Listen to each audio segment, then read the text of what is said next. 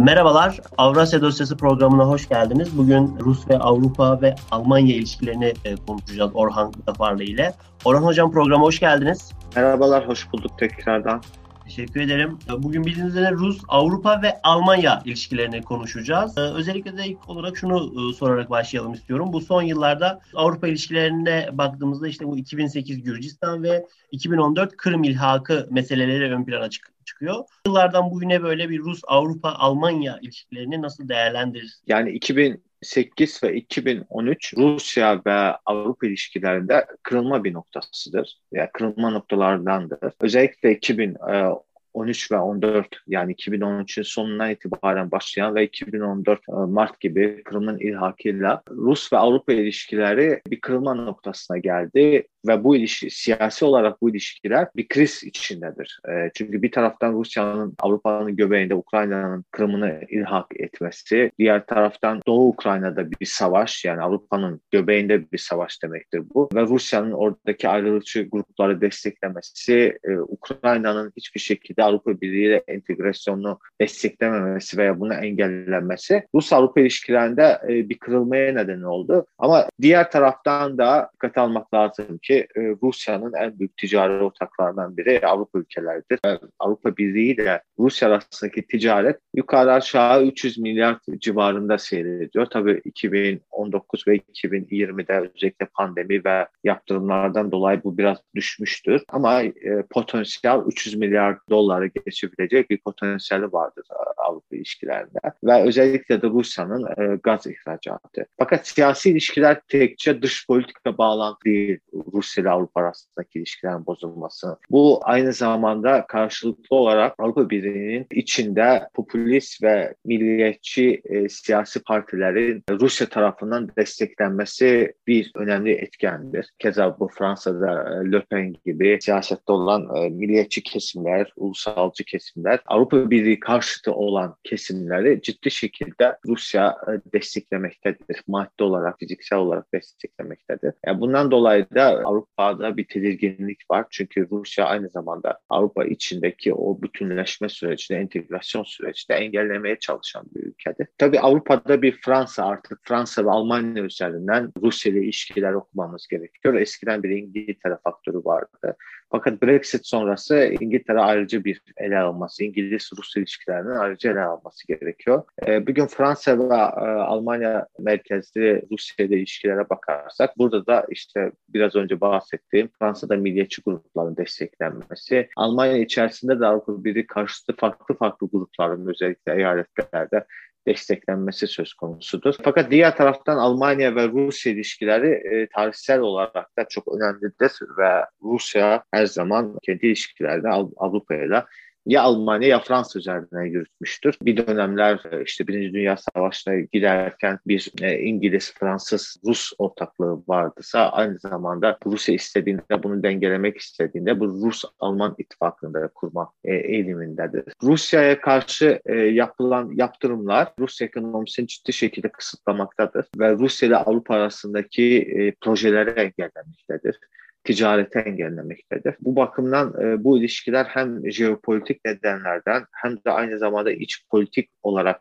birbirlerine karşı önlemler alması, birbirlerine karşı e, hibrit savaşları geliştirilmesi bu ilişkilerin daha da tedirgin e, tedirgin olmasına neden, gergin olmasına neden olmuştur. Yani Rusya içerisindeki muhalefet de benzer bir şekilde Alman, e, Fransız vakıfları tarafından desteklenmektedir. Tabii özellikle Alman vakıflarını burada e, söylemek gerekiyor. Çünkü Fransa yeteri kadar mali gücü olmadığından, ekonomik gücü olmadığından bu desteği veremiyor. İster eski Sovyet ülkelerinde, ister Rusya içerisinde Almanya ciddi şekilde demokrasi demokratik, kendi e, kendisinin tabir ettiği şekilde demokratik güçleri desteklemektedir.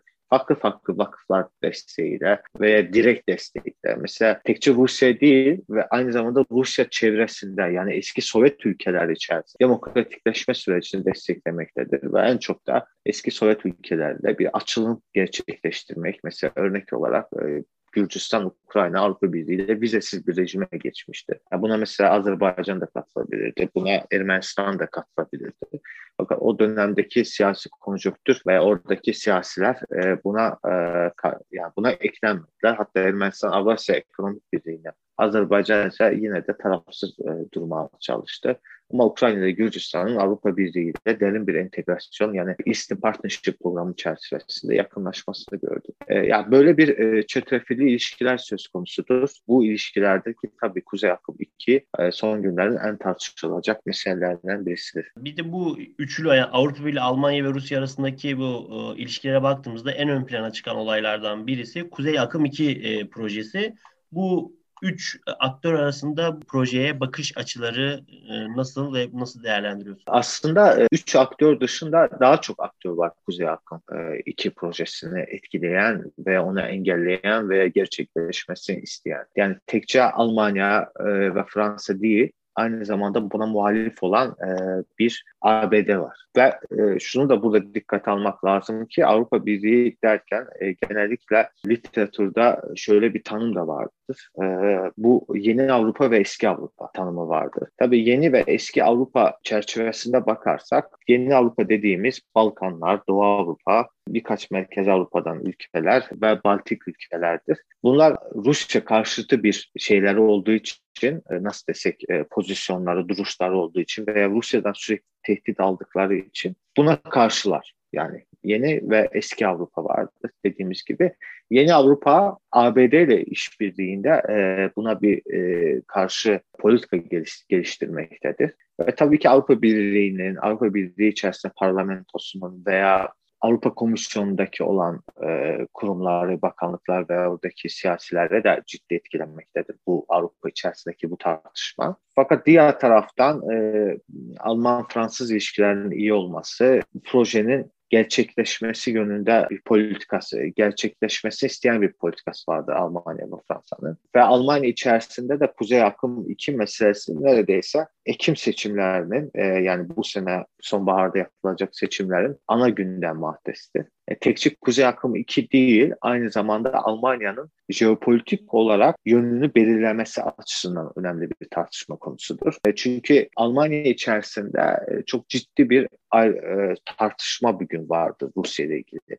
Biz Rusya'ya karşı daha mı sert davranmamız lazım yoksa Rusya ile ilişkileri bir şekilde devam ettirmek mi lazım? Yani böyle bir tartışma e, söz konusudur. Fakat diğer taraftan ABD'nin ister Trump döneminde ister Biden döneminde görüyoruz ki kuzey akımla ilgili çok net tavrı vardır. Bu proje gerçekleşmemesi lazım. Bu projenin gerçekleşmemesi şöyle açıklanıyor. Rusya'ya daha da kısıtlanmış olacağız, sınırlanmış olacağız, baskı altında tutmuş olacağız. Ve Rusya jeopolitik hırslarından bununla vazgeçecek, tavizler vermeye başlayacak ve bununla Batı daha da şey desek e, bölgede rahat bir politika yürütebilecektir. Burada tabii Almanya içerisinde tartışmaları ben e, yakından izliyorum. Çünkü Kuzey Akım 2 ile ilgili Rusya içerisinde bir tartışma yok. Rusya içerisinde Avrupa ile ilişkilerin önemli olduğu ile ilgili de bir tartışma yoktur. Yani hem Rusya içerisinde batıcılar hem şöyle desek ulusalcı mı desek doğucular mı desek Avrasyacılar mı desek e, bunlar şunu biliyorlar yani Rusya tamamen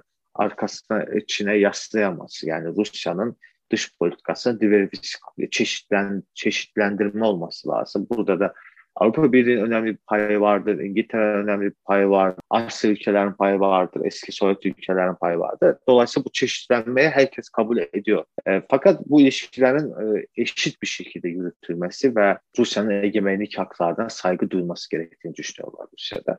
Fakat Almanya içerisinde ve genellikle Avrupa Birliği içerisinde e, Rusya ile ilgili ciddi bir tartışma vardır. Yani bugünkü Rusya politikamızı gözden geçirmemiz lazım. Rusya Avrupa standartlarına ve Avrupa'nın insan hakları, evrensel insan hakları ilkelerine, ilkelerini ciddi şekilde bozuyor, ihlal ediyor ve bu ihlalin önünü kesmek için Rusya'ya karşı daha sert bir politika geliştirmemiz gerekiyor. Tabii Almanya'da size diyeyim işte Sosyal Demokrat Parti olsun, Hristiyan Demokrat Parti olsun veya Yeşiller e, bunlar içerisinde bir tartışma var. Tabii Hristiyan Demokrat Parti işte Merkel'in partisi daha e, Rusya ile ilişkilere daha meyilli bir partidir. Rusya ile ilişkilerini kesmemek gerektiğini, bunu devam ettirmek gerektiğini e, vurguluyorlar. Bir de Merkel'in buradaki bir açıklaması var Kuzey Akım 2 ile ilgili. Tabii Merkel Biden'la bu meseleyi çözmek istiyor. Özellikle seçim seçime gitmeden önce çözmek istiyor. Çünkü e, seçimde Rusya meselesi çok önemli bir gündem olacak ve bu seçmenin oyunu etkileyebilir. Merkel'in öner söylediği şudur. Kuzey akım bir yani iki yani bunlar yukarı aşağı 500 milyar milyon metreküp gaz ihraç ediyor Avrupa'ya. Bu Avrupa'nın kömür ve nükleer e, enerjiden e, kurtulması için bir e, geçit e, projesidir. Bir geçit projesidir. Bundan sonra daha geleneksel olmayan ve daha yenilikçi enerji e, alma, geliştirme projelerine yönelecek Almanya ve bu şekilde kömür ve e, şey nükleer enerjiden kurtulmuş olacak. Diğer aynı zamanda şey diyor Mesela biz Kuzey Akım 2 projesini gerçekleştirirken bir e, jeopolitik sınırlar da Rusya ile çizeceğiz. Mesela örnek olarak Ukrayna gazını durdurmayacak. Çünkü e, Rusya'nın hem Kuzey Akım 2 hem Türk Akımı projelerini gerçekleştirmesinde amacı Ukrayna üzerinden Avrupa'ya ihraç edilen gazın e, gazı azaltmak, Ukrayna ile kendi arasında bu karşılıklı bağımlılık transit kes olduğu için Ukrayna hem de Rusya gazını aldığı için Rusya ile böyle bir karşılıklı bağımlılık bir e, şey oluşmuş, köşe oluşmuş. Rusya bunu e, azaltarak Ukrayna'nın daha çok e, Rusya'dan bağımlı duruma düşmesini istiyor. Keza bu yüzden de Türkiye akım iki, Türkiye akımı birinci ve ikinci aşamalarla Avrupa'ya, birincisi Türkiye'de, ikincisi Avrupa, Doğu Avrupa, Balkanlara enerji dağıtımı sağlamaktır. Bununla da Ukrayna'nın rolünü düşürmektir. Kuzey Akım 2 de benzer şekilde Avrupa'ya Almanya üzerinden gazın ihraç edilerek, dağıtımı yapılarak yani Ukrayna'nın jeopolitik transit ülke olarak rolünü düşürmektir ve ilişkileri karşılıklı bağımlılıktan çıkarmaktır Rusya için. Tabii Almanya bunu mesela e, dikkate alarak bazı şeyler önermektedir. Ukrayna'dan transit azalmayacak ve azalacaksa bu yani eşit bir paylaşım olacak. Hem Ukrayna üzerinden Avrupa'ya gazın devam edecek ihracatı hem de Kuzey Akım üzerinden. Yani bu şu anlama geliyor. Kuzey Akım 2'de planlanan bir ihracat değil de daha aşağı düzeyde bir ihracat yapılacak. Ukrayna'ya gazı kestiği zaman Kuzey Akım 2'den de Kuzey Akım'ın 2'nin şartlarını Rusya'dan tekrardan görüştürebileceği. Yani bununla ilgili birkaç böyle karşı hamle Rusya Rusya'dan gelebilecek tehditlere karşı karşı hamle geliştirmekle ilgili e, bir haritası vardır. Yani bir e, yol haritası vardır.